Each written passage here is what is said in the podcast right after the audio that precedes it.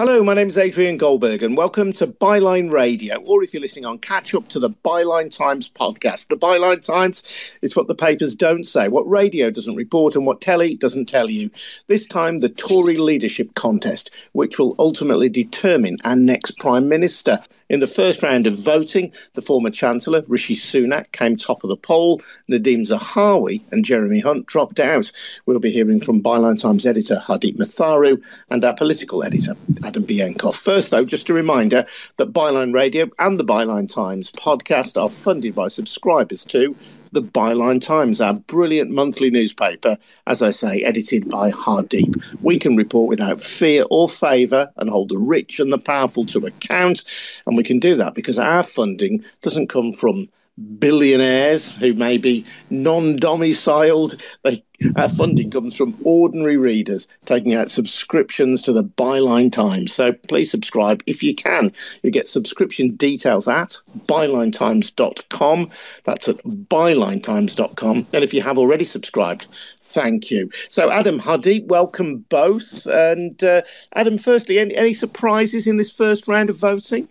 Yeah, so in terms of the the order of where the candidates came, no huge surprises. We knew that Jeremy Hunt had massively underperformed compared to how he did in 2019 and was likely to go out.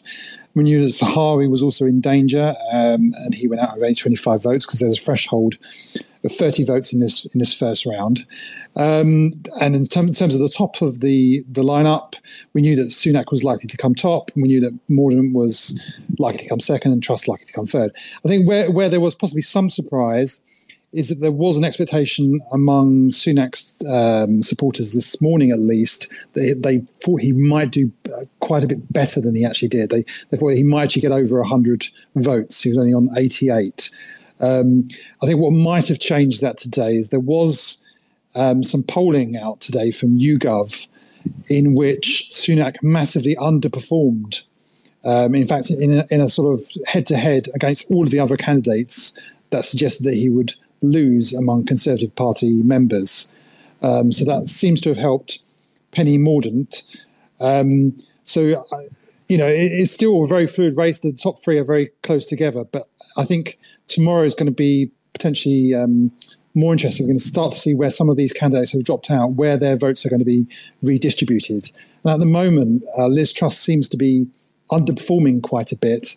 But the expectation is that some of the, the right wing candidates, um, Suella Braverman, Kemi Badenoch, when they drop out, and Zahawi as well to an extent, the expectation is that uh, a sort of disproportionate amount of those will go to Liz Truss, and so we could have actually a very tight race at the top of the of the pile as as to who, which candidate, which two candidates go through to the go through to the membership. Um, although it is worth saying that when that does happen, Penny Mordaunt if Penny Mordaunt is in that top two, then she has she looks like she's got a very good chance of, of winning this. At least if we can trust the the YouGov polling that we saw today. Yeah. So just so we make that clear, then the polling at the moment is only amongst MPs, but MPs will vote. The, the voting will continue until there are just two candidates, and then mm-hmm. those two candidates will go to the Conservative Party membership in the country. Is that right? Yes, that's right. So and today there was a threshold. They had to get at least 30 votes of MPs. Um, and two of those, Jeremy Hunt and Nadhim Zahawi, didn't reach that threshold, so they're out. From now on in, it's there's going to be a series of votes. There's going to be one tomorrow, and it will keep on going. And each time there's a vote, the bottom, uh, the, the candidate with the fewest votes of the remaining six uh, will drop out. Um, what what tends to happen, however, is that candidates decide um, even without being forced out, that they decided they just simply haven't got enough. And so poss- probably tomorrow night we'll, we'll see more than one candidate dropping out, at least if, if previous elections are, are any guide. Um, uh, interestingly, Johnson today at Prime Minister's Questions seems to suggest that the whole thing might be over by Monday and it could be just down to, to one candidate. I think that's that's probably unlikely. And actually, talking to supporters of of some of the lesser candidates, they seem fairly determined to to sort of carry on until the end. Uh, Tom Tugendhat's supporters today suggesting that they're really keen to get to the televised debates, uh, some of which are going to be happening this weekend. And they believe that um, the polling and, and, focus groups that, that follow those those televised debates will be good good for their candidate. But it's worth saying that a lot of the people um, people's knowledge of, of some of these candidates is very minor. There was a poll out today suggesting that just 5% of the, the public know a great deal about either Tom Tugendhat Suella, or Suella Braverman, and some 6% of people say that had a great deal of knowledge about an MP um, who doesn't even exist. So it's it's it's these. The, although people in Westminster may know who, who these names are, aside from Rishi Sunak and to a lesser extent Liz Truss, these are pretty unknown to the vast majority of people in the country. Yeah, and it is this Conservative Party membership then who will decide. They are the key electorate, and Hardeep, they will decide for the nation who should be our prime minister. I mean, there are questions there about democratic legitimacy, I suppose, but this may account for some of the tone of the campaigning as well. And I know that you've had real concerns about that. Yes, I mean, I think this is now the third time that the electorate is essentially uh, Conservative Party members in the country who are going to effectively select, select a new prime minister. But yeah, it, it is an interesting one in terms of who the audience actually is in terms of these leadership campaigns. You know, is it the public at large? Is it other MPs within the party? Is it the members? I suspect it's you know a mixture of all of these but it has been striking i think that yeah, today we've got Rishi Sunak and Penny Mordaunt emerging as the two front runners. And in my eyes, neither of them really represent a big break from the Boris Johnson era, insofar as Rishi Sunak was Johnson's chancellor and, you know, sat through all of the numerous scandals.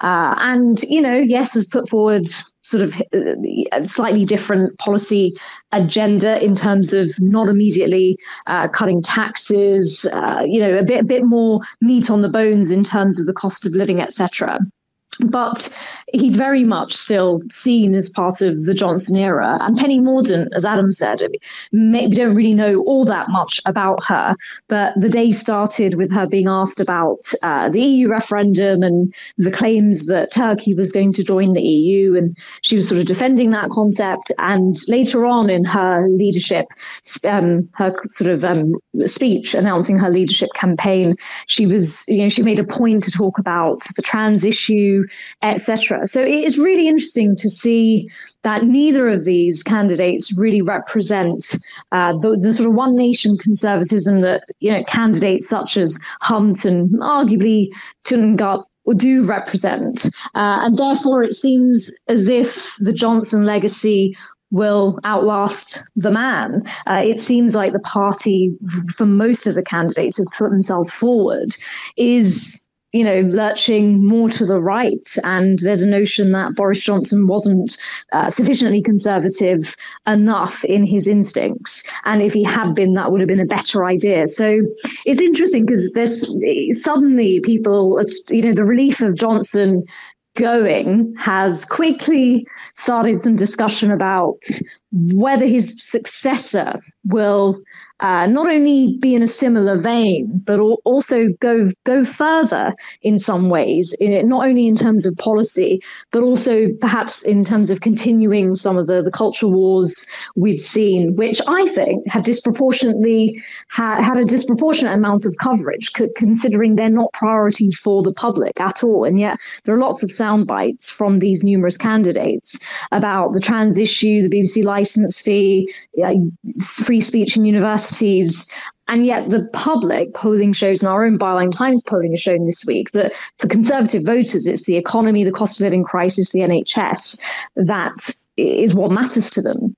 So again, whether there is an immediate going to be an immediate uh, raft of solutions to the many problems that Britain faces, even with a new prime minister who's not Johnson, who doesn't come with all the chaos that he did, uh, you know, it's, it's all it's very questionable.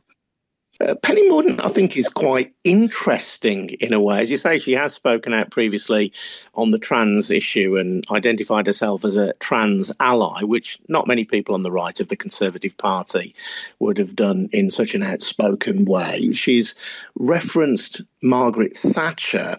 However, she has also talked, hasn't she, about being less the leader that it's more about the ship. I think she talked, didn't she, about uh, a, a, kind of a, a, servant leader. I think that was the phrase. The idea that you would be consensual, that you would listen more. It strikes a different tone, I think, to Boris Johnson. I think that's a fair point, and I think Rishi Sunak strikes a different tone as well. I think both of them seem less chaotic. They seem, on the face of it, more competent. But it's but that's the point, isn't it? Is it about the tone? It, it, was was the problem with Johnson ultimately uh, about the the package that was presented to the public in the end, i.e., was the main problem that there was scandal after scandal. He kept lying. Uh, you know, people could see that there was sort of almost cover up after cover up uh, and a lack of anything being done about the cost of living crisis. So, but was it was that the main reason? Was it just the fact that he seemed and seemed very problematic on the surface, or was this something slightly deeper? And I think both with Rishi Sunak and Penny Mordaunt, of course, the package would be much more palatable, I think, to not only just Conservative members, but to the public at large. But I, am not so, sh- I'm not yet convinced that there would be radical policy departures from the Johnson era. Uh, I think it remains to be seen. I mean, each of these people will have their own personalities. But I think that's the big question. You know, what was the actual problem with Johnson? Was it just the presentation or did it go deeper than that? And what is the problem that therefore the Conservative Party are trying to fix? And if it's just about optics, then they'll do very well with either Rishi Sunak or Penny Mordaunt, I think, because they're not Johnson. But if it's actually a deeper problem about where conservatism actually goes and what it represents and what it should, then I think it's a bit more complicated. Yeah, I'm looking at some of the names like Liz Truss, like Suella Braverman, Kemi Badenoch. I mean, they all seem to me that trio to represent uh, a Johnson continuity government in many respects. You know, they are right wing conservatives, uh, perhaps unlike Johnson as well. They would be stricter on public spending. Johnson kind of talked the talk, didn't he, uh, about mm. being a conservative, but was also his political antennae were attuned to the fact that people wanted help during the time of COVID. And, you know, he was keen to encourage Rishi Sunak to go down that route. So he wasn't as fiscally conservative as Sunak himself would have liked to have been. But that trio of candidates, and perhaps Sunak himself, represent a degree of continuity in terms of policy with Johnson, with maybe Penny Mordaunt hmm. Suggesting she may be a little bit different. Tom Tugendhat, as you say, perhaps being the only the only bearer of the the one nation conservative torch. I mean, I think I think it's it. Looking at this list of candidates, nominally speaking, they all have represent different wings of the party. As you say, Tom Tugendhat is trying to represent the one nation conservatives, and also Penny Mordaunt to an extent uh, as a one nation, although a sort of Brexit supporting uh, One Nation, and there's people, there's candidates on the right. But actually, if you look at what they've been talking about over the last week or so, there's a real unanimity.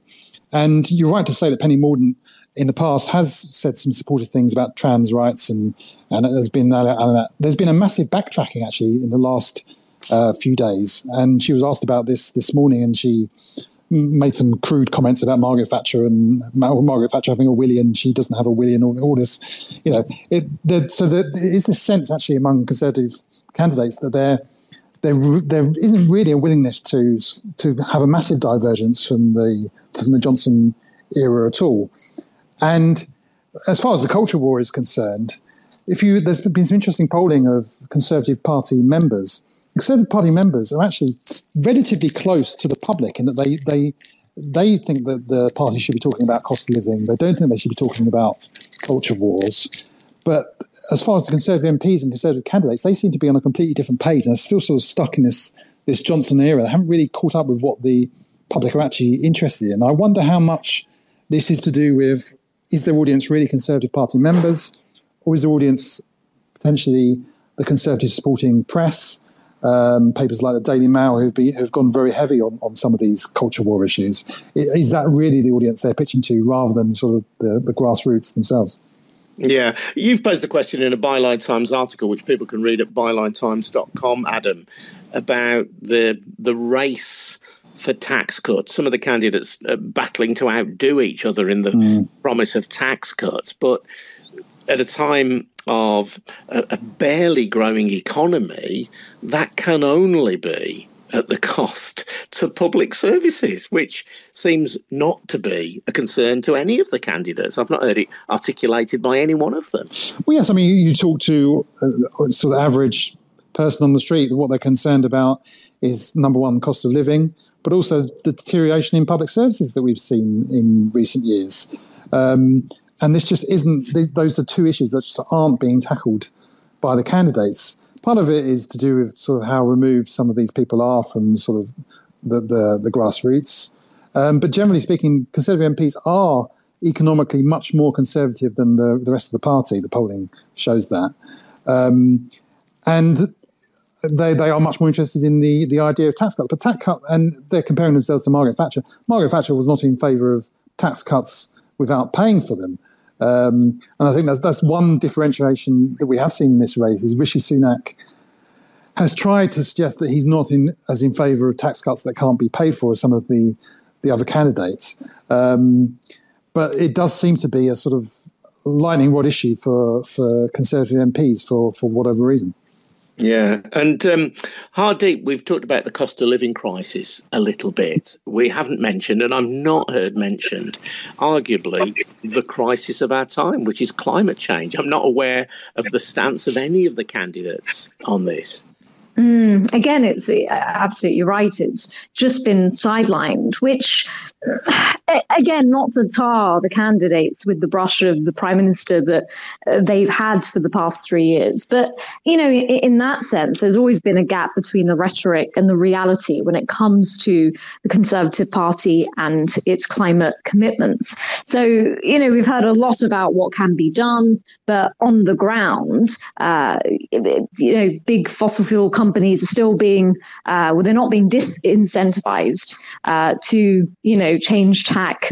And it, there, there just isn't a vision uh, for cli- the climate emergency. It doesn't seem to be a priority uh, for the Conservatives. And, you know, if anything, they're giving the go ahead for new fossil fuel pro- projects to go ahead. So, I mean, again, the climate emergency, I would say, I mean, not you know, not solely, but it is something that younger younger voters uh, really care about in the country at large. I think, but again, that isn't really broadly. They're not really broadly representative of the constituency. I would say of the you know Conservative Party members, uh, which these leadership candidates are having to to talk to in this contest at the moment. So we may well hear more about it. But it's interesting because alongside the climate emergency, there hasn't been much on the pandemic. That is also also as if we've just that's ended now. There hasn't been any uh, talk about what would happen if new variants emerged or long COVID or anything like that. We've just sort of moved on. And of course, Brexit is is not really mentioned because it was done by by the current prime minister. And so any of the economic reality, the fallout of that isn't isn't being discussed at all, and indeed, I don't think will be. You know, and the the, the dots aren't being connected between these various factors, such as the impact of the pandemic, such as the impact of the very hard Brexit that we ended up with, and the cost of living crisis and the war in Ukraine. So again, for me, there's been a lot of sound bites which are great for the, the sort of the right wing newspapers, the tabloids. There's been a lot of coverage about the ins and outs, internal party politics of the Conservatives, debriefs against different groups, and and that sort of thing. But I, I don't think we've got sufficient context or sort of uh, rigor in terms of what these candidates potentially would actually do if they were in power. I think perhaps that's to come, but I also think it's a function of the sort of the media system that we have and the fact that a lot of political discourse uh, whether we like it or not and we don't like it is set by you know the people in the in this very small circle that comprise the very influential right-wing newspapers um, and the people who own them in conjunction with uh, influential politicians in the Conservative Party. So whether what's what's going on behind closed doors and what conversations are being had about what issues should be prioritized and who they should be appealing to at this stage. Uh, it, it's very interesting. And I think we're probably just getting a very small uh, snippet of those conversations that are going on. Yeah, I mean, there are going to be some public debates over the coming weeks, aren't there? I know mm, yeah. Sky ITV, Channel 4, and presumably eventually the BBC will clamber on board as well. But and, and we may get some of those issues unpacked. Go on, Adam. You wanted to join? Yeah, I mean, I, it just seems. I mean, covering this this race, it does seem sometimes like we're sort of it's it's operating in a almost parallel universe.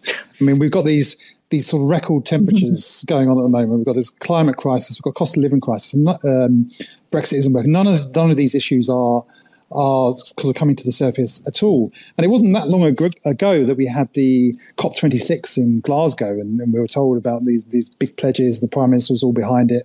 But yet, this week, um, Patrick Vallance held a briefing for um, MPs in Parliament, and not a single uh, candidate in this race actually bothered even to attend it.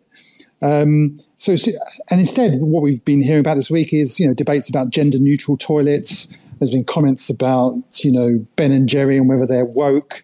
And none of these issues really sort of touch the surface of what the vast majority of the people in the country are actually concerned about. But but for some reason, these are the issues that are sort of dominating the debate within the, the top reaches of the Conservative Party. Yeah, I'm thinking, Hardy, we've got a nation where energy bills are estimated to be rising to beyond £3,000 a year for the average family. Mm. quid a week just for basic heating and lighting, a massive increase at a time when we've got double digit inflation. And these debates about whether we should be cutting taxes just just feels like a kind of 1980s debate to me really and a, a debate i suspect we wouldn't be having if johnson was still there. But now this is the opportunity. It, it's red meat, isn't it, for the for the conservative leaning tabloids and I guess for the grassroots Conservative Party in this country. But it's so far from where where people's everyday needs and concerns arguably are. Mm, and that's the ultimate reality that whoever comes into power after Boris Johnson will be faced with. And I think then there will be a general election, uh, not not that long down the road, and the public will decide. You know, uh, and uh, I think Johnson got away with so much partly because of the chaos around his administration, but also uh, he was known to be a solutions man. He was a slogans man, and so his one sort of achievement is I, I got Brexit done. I think with the candidates who are coming afterwards, their their whole sort of way of presenting themselves is that they are more competent, uh, they will bring less chaos, more integrity, and provide solutions to some of these big problems. And I think it's going to be really interesting to see whether anything is delivered by the person who becomes prime minister next. And ultimately, it will be the public who have has its say because there will be a general election on that. But I think, as Adam was saying, it's so interesting that it's it's like it is like a parallel world. And for me it just reinforces even more you know and to an extent we it could be argued we're part of the sort of westminster political media bubble you know journalists who are really into these issues and know a lot about politics. And and i think that is that is still far removed from what's going on day to day in people's lives. And at the moment, it just feels like this contest is a complete sort of Westminster bubble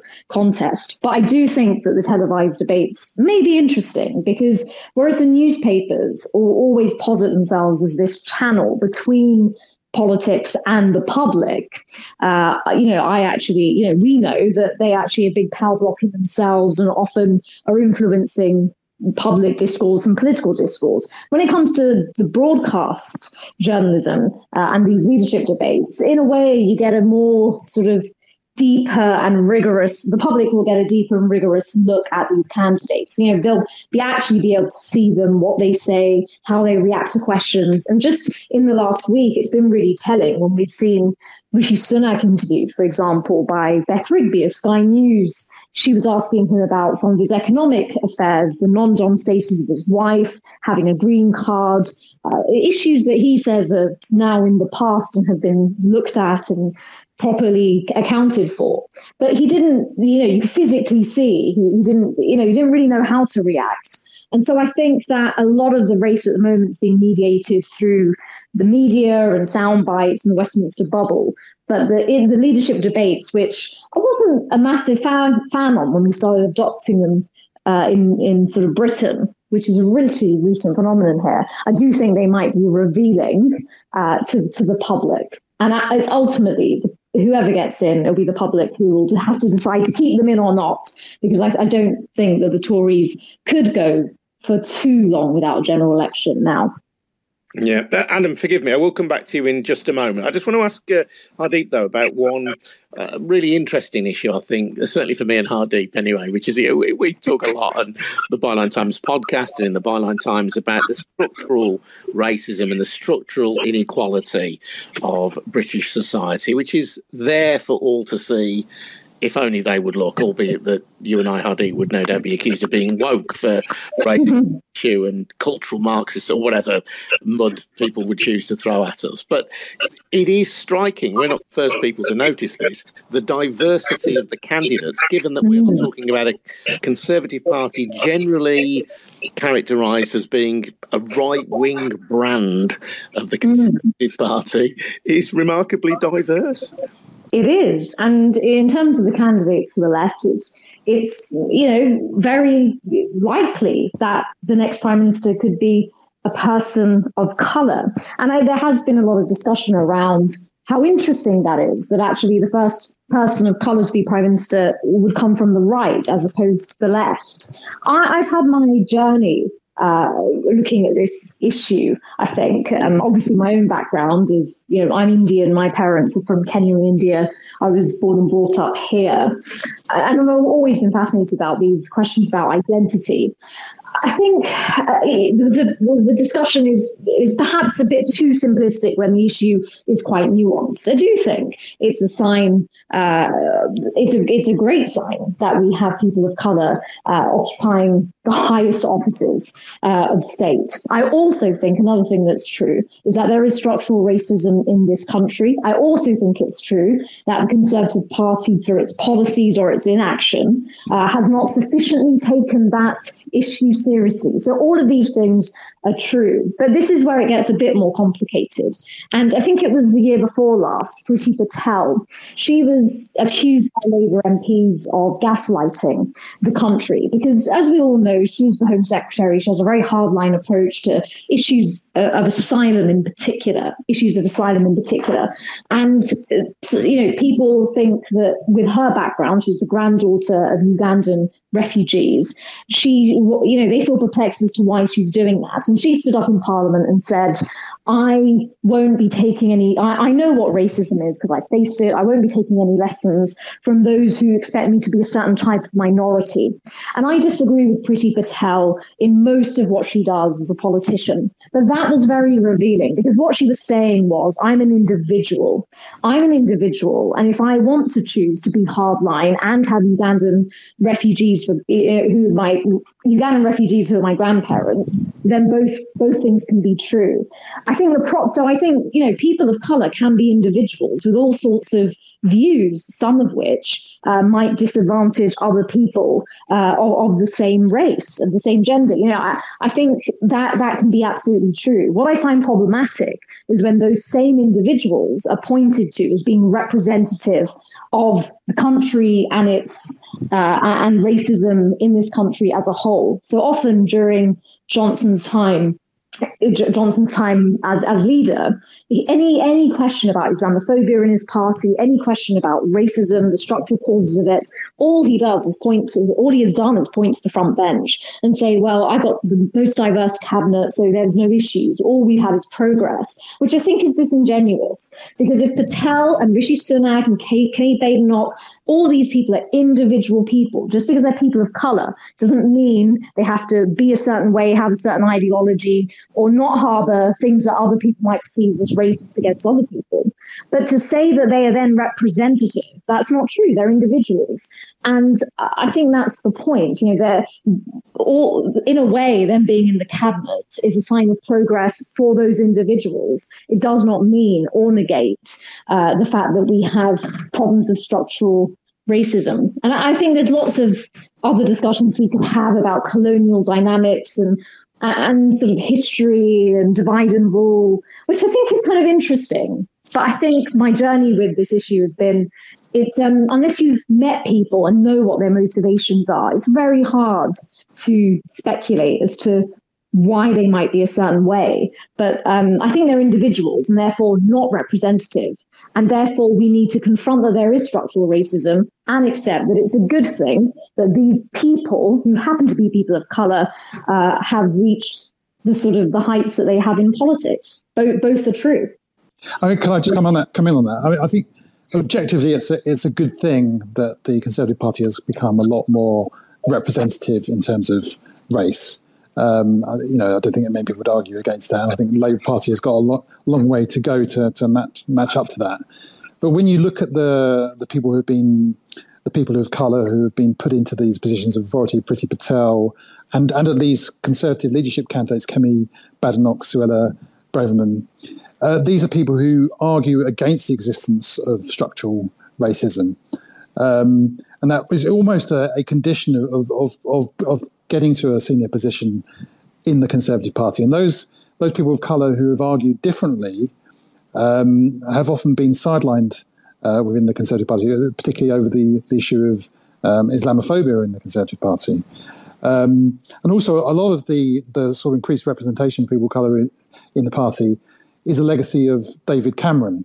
Uh, most of these MPs who we're talking about became MPs during the, the Cameron era. And Johnson has, has very much taken a step away from that.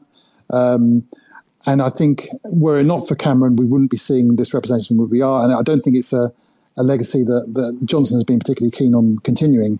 Of course, it, you know, it may change if we have a, depending on who the next leader is, if Rishi Sunak, for instance, perhaps he the part that that might open a lot more people into the politics than, than before, um, but it remains to be seen.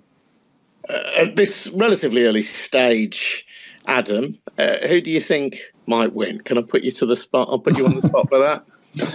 Well, I think um, you know, talking to Conservative MPs at the turn of the year, the expectation was that Rishi Sunak would walk away with this. Um, I think that's very much not the case now. And if you look at that that polling today, YouGov polling, uh, he's very much underperforming among party members. I think it all depends on who the final two candidates are. If if there because there is there are some dark arts going on here, there are some votes being lent this way and that way. Um, if it's a straight race um, between Sunak and Mordaunt, I think Mordaunt's got a very good chance. And I think generally, I think there is a there does seem to be a sort of a possibly a majority in the membership anti Sunak. Um, but I think there's a good chance that Mordaunt won't make it into the final round, and a lot of these right right wing candidates, um, their votes will be redistributed to Liz Truss. I think, I think there's a good chance that Liz Truss will have a late surge and, and make it into this into that round. In which case, it's not quite as simple a choice between Truss and and uh, Sunak. Um, but it's just an incredibly open field at the moment. I think until we know who those top two candidates are, it's incredibly hard to predict. It's such a strange situation, isn't it? Uh, I think when Johnson was claiming that he had a mandate to be prime minister, I personally railed against that on one of these podcasts and said, well, mm. no, Johnson does not have a mandate because we live in a parliamentary democracy in which you elect your local MP. And if they are members of a party, that party then elects its leader, who will then become the prime minister. So that's the system we have. So it does mean that you know we have precedent, don't we, for for members of a party electing our prime minister? But it, it there is still something that feels odd about that. Yeah, I think I mean, in 2020. But sorry, I was going to say. But then you know you're building this other layer in, or the you know the the system builds in another layer whereby candidates might conspire, or their supporters might conspire to frustrate the will of the Conservative Party membership by excluding mm. Penny Mordaunt from the final vote. So it may well be that if today we had a vote amongst the Conservative Party membership, Penny Mordaunt would win and would become Prime Minister. But that electorate well, is being denied perhaps the opportunity to choose her. well, we, we've seen what we've seen a sort of parallel with this. What happened in the Labour Party when uh, in uh, when Jeremy Corbyn was elected, there was a demand from the membership to get him on the ballot, and um, a few, several, or quite a few Labour MPs agreed as a sort of gesture of goodwill to the membership to get him on the ballot, and then he went on to win it. Um, and talking to there was talking to one Conservative MP today who said, "Look, we want to have as as wide open a field as possible, but what we don't want is to end up with our equivalent of Jeremy Corbyn as Prime Minister." Um, and so there is some concern among Conservative MPs, that they don't want to leave it entirely to the membership. They want to get this right in terms, in the, from their perspective, of, of narrowing down to the right two candidates. But the party is just so divided, and it's such a sort of toxic atmosphere in this campaign. So much poison coming from left and right, and the party is so inward looking, as we've seen from the sort of issues that they're discussing. There isn't really any agreement among them as to who those top two candidates could be. So it's incredibly unpredictable, and I, I think we could end up with with somebody like Penny Mordaunt, who you know whatever you, you may think of her sort of qualities is incredibly unknown among the public.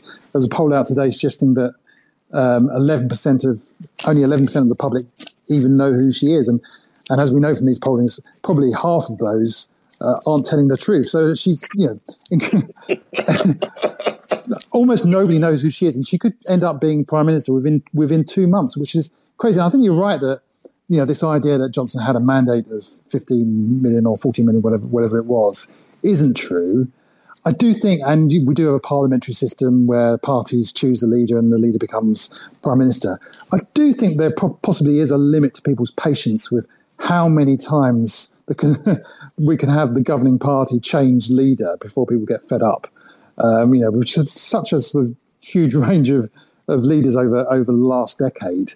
Um, are the public just going to say, look, you know, they, they've put in somebody else now, somebody we've never heard of, um, suddenly our prime minister. Um, so I, I, don't know how well that's going to go down with the public. Although you know, if it is Mordaunt, she is fairly impressive. You know, she she had a launch today, and, and she she's a good speaker, and um, I think there is something about her that will convince a lot of sort of English conservative voters. Sort of, she had, does have that kind of home counties, um, quite authoritative vibe about her. Um, so who knows? The public may warm to her they may warm to Rishi Sunak, um, even if Conservative Party members haven't warmed to him. So, so I don't think it's the next election is a sort of gone, foregone conclusion. Um, but it, you know, the, the, the way we're looking at this this campaign at the moment, the party doesn't seem in in the greatest shape, and I think whoever does win is going to inherit a lot of problems uh, internally in the party, and there's a lot of poison that would need to be drained by them. And I'm not convinced that they're going to be able to, whoever wins is going to be able to do that. We'll certainly be keeping across it here on Byline Radio and via the Byline Times podcast, and of course in the Byline Times newspaper and on the Byline Times website, bylinetimes.com. Thank you, Hardeep. Great to speak to you. You've got to go away and get the uh, latest Byline Times newspaper ready for publication, haven't you? Yes, Adrian, it has been gosh, what a week to be on deadline. So obviously we have a monthly print edition newspaper, which we always start about uh, eight days before the deadline, which is midday tomorrow. It gets sent to the printers. And uh, yeah, gosh, I had to just down tools in the middle of last week because it was clear that everything was going to keep changing. So it has been one of those weeks. But I feel, you know, putting the paper together, I feel – I feel really proud of our team on Byline Times. I think we did a lot to bring to light a lot of the structural failings uh, that the Boris Johnson administration exposed. And it just made me reflect what an extraordinary period it has been in British political life and a, a really extraordinary time to be a journalist. So it's it, I, I can't quite believe it's all a whirlwind that it's all happened within the space of two or three years. But yes, I'm going to go and put the final touches onto that paper, which hits the presses tomorrow midday. People will still be able to buy it, even if they haven't subscribed yet. Just uh, they head over to our website. There's lots of options there as to how they can get it through their front door or in their inboxes. We've got lots of exclusive analysis and content from the likes of Adam and uh, other members of our team, and also some yeah, freelance writers as well. So yeah, do grab a copy if you like what you hear.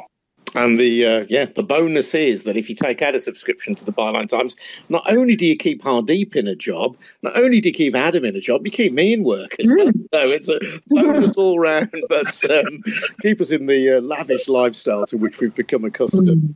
Asterisk. That's a joke. But anyway uh, it's it's great and it's a privilege to be involved with such a great team and with such a great product as well. So uh, do subscribe if you can. Check out the details at bylinetimes.com thank you hardeep.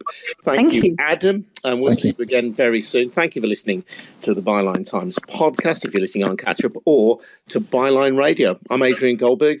I'll see you again very soon. Thanks for listening now. Bye bye